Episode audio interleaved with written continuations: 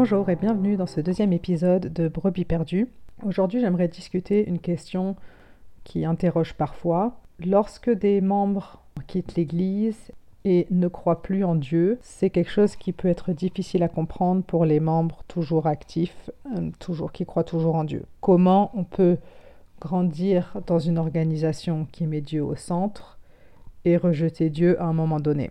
Donc j'aimerais raconter ma, mes réflexions au fil de, des deux dernières années, qui ne sont que mes réflexions. Ça ne veut pas dire que toutes les personnes qui euh, rejettent Dieu, qui ne croient plus en Dieu, ont eu les mêmes réflexions que moi, mais ça peut vous donner un aperçu de comment on peut en venir à questionner l'existence même de Dieu quand on a grandi dans l'Église. Donc dans l'Église, on enseigne que Jésus-Christ dirige l'Église par l'intermédiaire des prophètes. C'est pas très clair comment ça se passe, mais en tout cas, on enseigne que les prophètes sont en lien direct avec Dieu. Donc si les prophètes dirigent l'Église, c'est comme si Dieu dirigeait l'Église. Donc ça commence à être un peu compliqué ce raisonnement quand on regarde les imperfections. La plupart des membres sont euh, d'accord de dire que l'Église n'est pas parfaite. Qu'est-ce que ça nous dit alors sur Dieu si l'Église n'est pas parfaite? On reviendra sans doute sur ça. Donc on peut croire pendant des années que effectivement Dieu contrôle la doctrine, contrôle les euh, principes enseignés dans l'Église, que, que, tout ce qui est enseigné, ça vient de lui. Donc on peut, on peut croire ça pendant des années. Ça devient compliqué quand on rencontre des enseignements qui ne correspondent pas à la perfection de Dieu, à un Dieu aimant qui ne fait exception de personne. Certaines personnes n'arrivent jamais à ce, stade d'être confrontées à quelque chose qui dérange, mais quand on y arrive, donc pour moi, comme j'avais raconté dans l'épisode précédent, mon déclenchement pour moi, c'était la doctrine concernant les LGBT. Quand j'ai rencontré cette situation où les enseignements de l'Église n'étaient pas bienveillants, c'était difficile d'y trouver Dieu. Une fois que c'était évident pour moi que Dieu n'était pas à la source de, cette, cet enseignement de l'Église, de cette doctrine, ben, on commence à se demander euh, qu'est-ce qu'on peut croire ou pas. Alors, si un enseignement n'est pas divin, quels sont les enseignements qui sont divins? Et là, on commence à rencontrer euh, l'histoire de l'Église et on commence à comprendre pourquoi euh, beaucoup de personnes qui quittent l'Église en parlent. Parce qu'effectivement, une fois qu'on reconnaît que Dieu n'est pas partout dans l'Église, dans tous les enseignements, on commence à voir beaucoup de choses qui ne vont pas. On commence à voir la polygamie de manière différente, on commence à voir les euh, blacks d'origine africaine qui ne se voyaient pas recevoir la prêtrise, on commence à voir ça comme problématique. Et la question de LGBT est toujours problématique à ce jour. Il arrive un moment donné où on est confronté à ça. Et on ne peut pas ne pas le voir. On voit les problèmes. Et donc là, il y a ce, problème, il y a ce dilemme. Si l'Église est dirigée par Dieu, pourquoi ces choses-là sont arrivées? Est-ce que Dieu lui-même n'est pas aussi aimant qu'on a enseigné? Est-ce que lui-même était un Dieu raciste? Est-ce que lui-même était un Dieu qui ne voit pas les femmes à la même euh, valeur que les hommes Est-ce que Dieu est homophobe? Si c'est le cas, c'est pas très difficile d'imaginer pourquoi des personnes partiraient. L'enseignement a été tellement ancré d'associer l'Église à Dieu et d'ailleurs, cette année même, en 2023, Elder Hamilton a fait un discours à BYU où il a expressément dit on ne peut pas séparer Dieu de l'Église. Donc cet enseignement, il est toujours enseigné aujourd'hui. Dieu et l'Église, c'est la même chose. Donc ça devient très problématique lorsqu'on a des questions, plus que des questions, lorsque on a les yeux pour voir les problèmes dans l'Église, cet enseignement-là devient très difficile. Donc comment on passe de ce stade à voir les problèmes à rejeter Dieu complètement? Donc pour moi, à ce moment-là, quand j'ai commencé à voir les mauvais enseignements, les enseignements dans l'Église, les doctrines qui ne sont pas, qui n'ont pas été ou qui ne sont pas aimantes, compatissantes, etc. C'est là que j'ai eu du mal à prier, parce que je ne savais plus qui était Dieu. Ça m'a pris du temps à pouvoir différencier Dieu de l'Église, Dieu de l'Évangile. Mais pendant beaucoup de plusieurs mois, j'étais pas encore capable de le faire. Donc c'était tentant de rejeter l'Église aussi avec tout ça et de oublier Dieu, ce Dieu punissant, ce Dieu qui fait les règles, à qui on doit obéir, etc. Mais j'avais quand même appris que Dieu est aimant, que Dieu aime les femmes autant qu'il aime les hommes, que Dieu aime les LGBT, que Dieu aime les noirs, les blancs, etc. Donc j'avais quand même ce désir de retrouver Dieu, ce qui m'a amené à penser que c'est peut-être les prophètes eux-mêmes qui n'ont pas pu suivre Dieu, qui ont été influencés par leur biais cognitif, par la société, etc., par leurs imperfections, leur côté humain, qui ont été influencés par ça pour mettre en place des doctrines qui ne correspondaient pas à Dieu. Et la question revient encore et encore, qui est Dieu? Alors quel est son rôle? S'il laisse des choses comme celle-là se passer, qu'est-ce que ça veut dire vraiment qu'il dirige son Église? Si c'est un Dieu qui laisse faire, qui laisse les hommes diriger et faire leurs erreurs, alors quel est son rôle? Est-ce que finalement c'est vraiment lui qui dirige l'Église? Ou ce sont des hommes qui veulent faire de leur mieux? En tout cas, cette question de qui est Dieu est quelque chose avec lequel je lutte encore, euh, que je me pose encore la question. Qui est-il? Quel est son rôle? Une de mes hypothèses, c'est que Dieu n'est pas un Dieu interventionniste. C'est un Dieu qui respecte notre libre arbitre et qu'il est plutôt là pour nous aider à un niveau individuel plutôt qu'à un niveau collectif. L'analogie que j'utilise parfois, c'est d'imaginer qu'il y a un fil entre deux falaises et qu'il y a l'océan, il y a une rivière en dessous et le Christ est comme un filet en dessous qui nous protège si jamais on tombe. Mais au-delà de la protection, il nous donne la confiance de pouvoir nous lancer dans cette aventure. Donc il n'empêche pas la chute, mais il est là pour rattraper lorsque les choses sont difficiles. C'est un peu comme ça que je vois le rôle du Christ en ce moment, qui ne répond quand même toujours pas à la question de quel est son rôle par rapport à l'Église en tant qu'organisation. S'il n'est que là au niveau individuel, qu'est-ce que ça veut dire pour les doctrines, pour les enseignements qu'on entend euh, le dimanche encore et encore? Donc j'ai pas la réponse à ça. En tout cas, les personnes qui en viennent à ne plus croire en Dieu, c'est parce que quand il y a eu ce crash, quand il y a eu ce qui semble comme une contradiction, euh, ce qui semble comme quelque chose, une situation impossible de dire Dieu dirige l'Église, l'Église a des problèmes, l'Église a fait des erreurs, l'Église fait encore des erreurs, Qu'est-ce que ça veut dire sur Dieu? Donc quand il y a eu ce crash, la douleur créée par ça peut être tellement forte qu'il n'y a pas le choix que de rejeter. Il n'y a pas le choix pour le, pour le bien-être mental que de trouver une encre ailleurs. Puisque l'organisation dans laquelle on a grandi n'était plus capable de nous aider à nous connecter avec un être supérieur qui soit aimant et bienveillant. Elle n'en a pas été capable parce que les enseignements allaient à l'encontre et parce que l'enseignement que l'Église et le Christ sont la même chose n'a pas ouvert de possibilités pour recréer un lien avec Dieu. Qu'est-ce qui m'a aidé moi dans ma relation avec Dieu? ma relation avec Dieu, je ne sais pas trop la définir. Qu'est-ce qui m'a aidé moi à ne pas tout rejeter Il y a plusieurs éléments. Il y avait le fait que Dieu était quelqu'un de qui j'étais très proche pendant très longtemps. Donc il y avait une partie de moi qui n'avait pas envie de tout abandonner, de tout rejeter, même si je ne savais pas comment y parvenir. Il y a aussi la notion de créer son propre Dieu qui m'a aidé. Réalisé qu'en fait, finalement, au fil des millénaires, les peuples ont fait exactement ça. On fait, ont créé le dieu ou les dieux qui avaient du sens pour eux.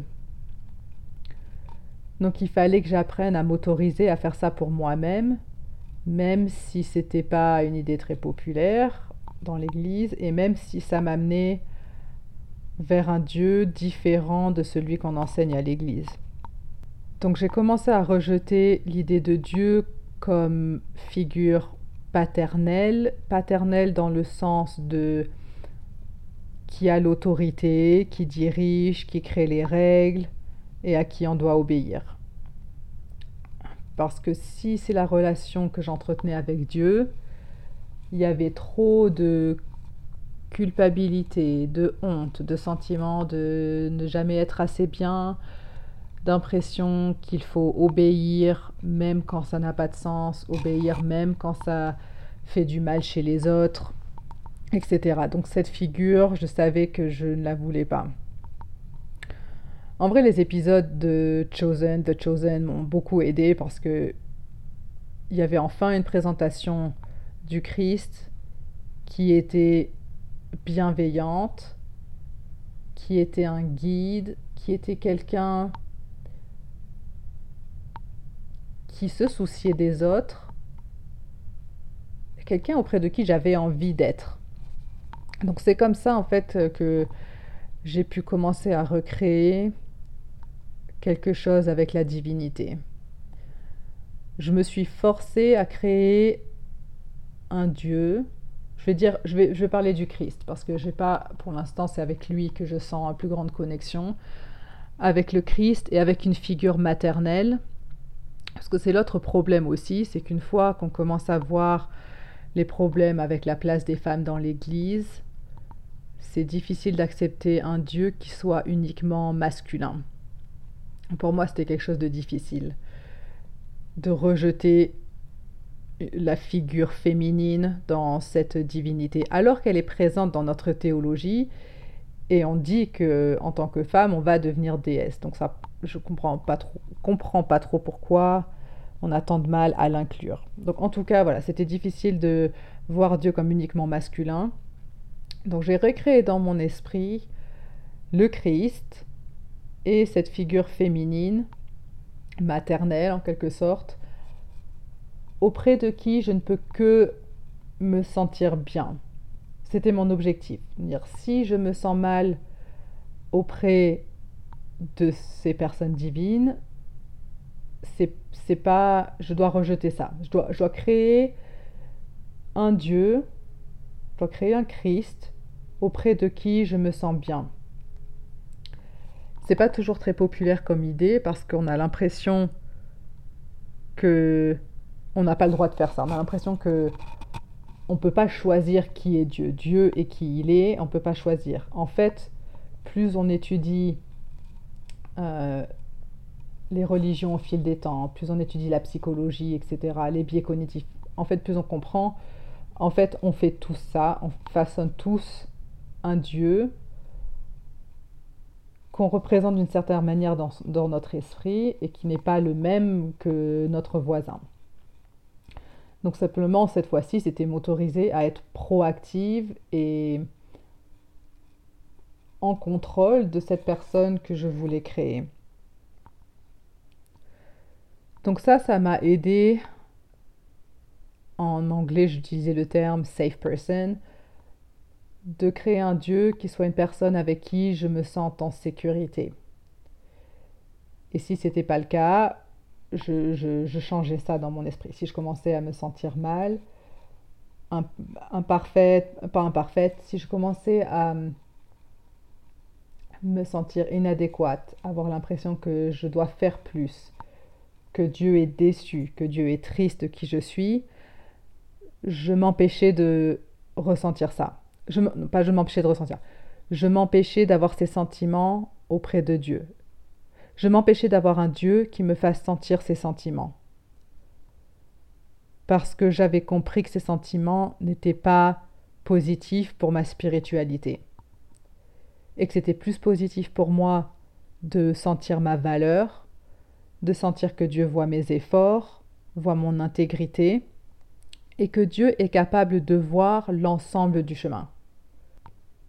Que Dieu j'avais besoin de comprendre que Dieu n'avait pas peur de ce que j'étais en train de faire, de l'exploration que j'avais démarrée, des questions que je posais, que Dieu était satisfait parce que c'était une occasion de grandir et de devenir plus mature.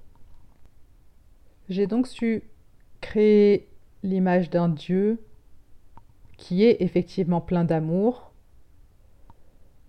mais c'est vrai que je ne suis toujours pas capable d'expliquer quel est le rôle de Dieu?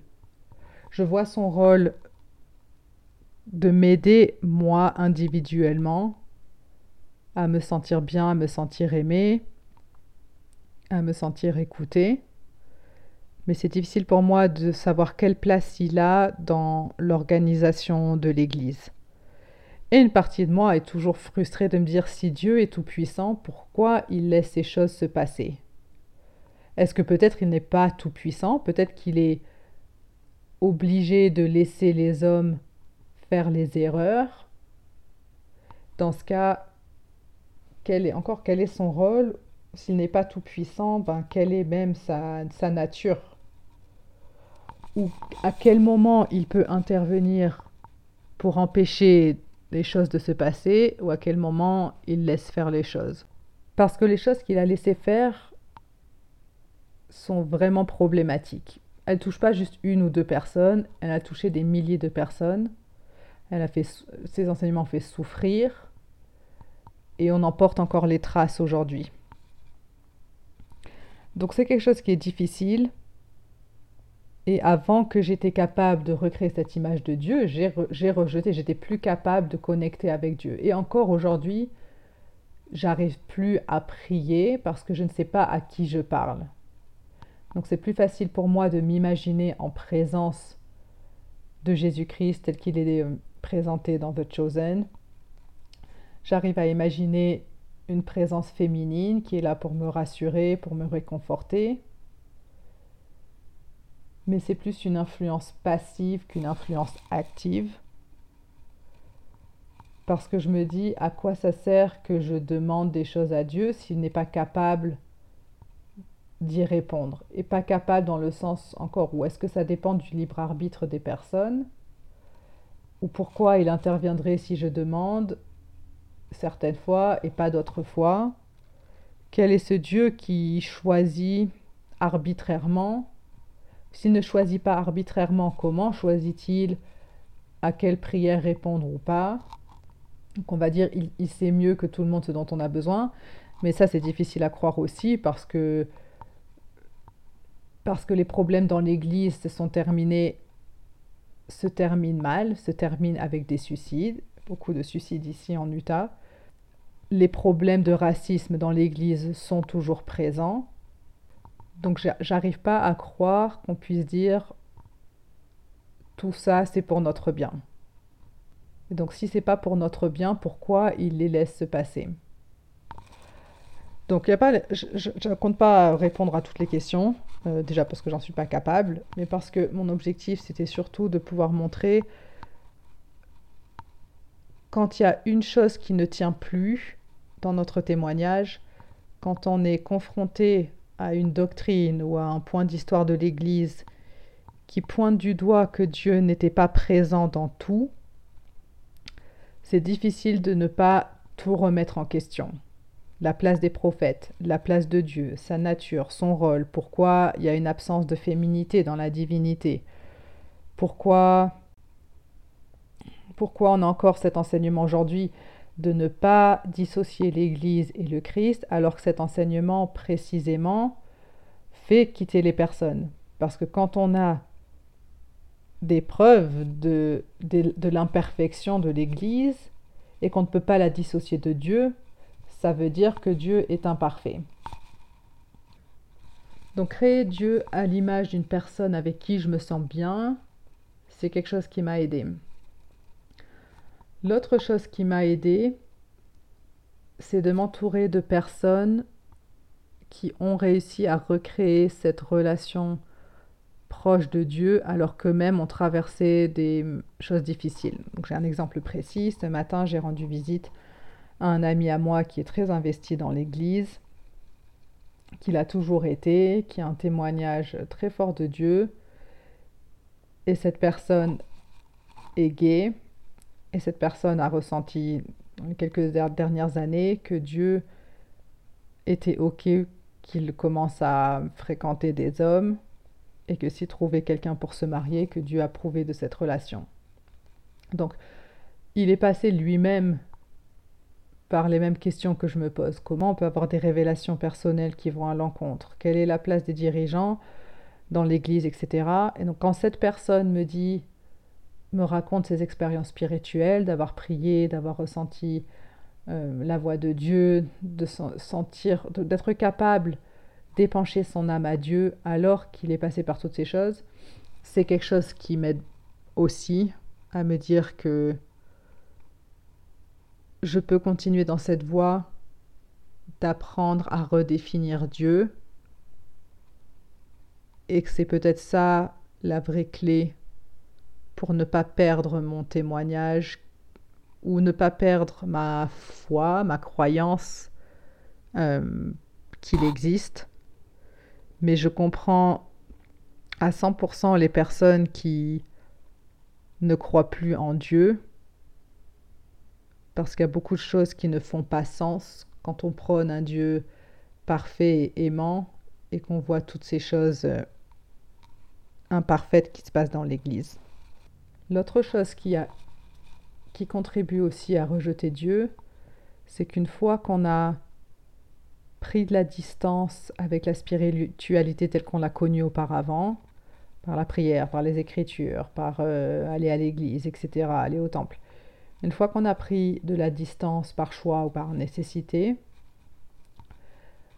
et qu'on a retrouvé plus de joie et de paix intérieure ailleurs, par la méditation, par euh, plus de mindfulness, de présence, prendre soin de soi, s'autoriser à découvrir, etc. Une fois qu'on a trouvé qu'en fait il y a plus de sérénité, de paix intérieure par ces autres intermédiaires, ça peut être difficile de revenir à la recherche de Dieu quand Dieu a été associé au mal-être, à la dépression, au sentiment d'infériorité, de rejet, etc.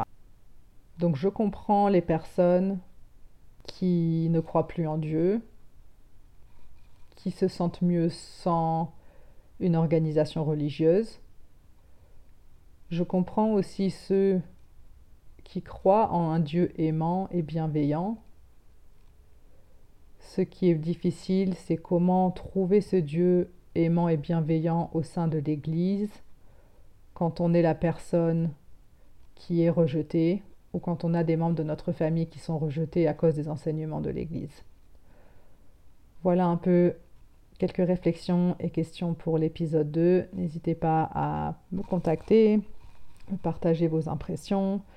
Si vous souhaitez partager vos expériences aussi sur le podcast, n'hésitez pas à me faire signe. Bye bye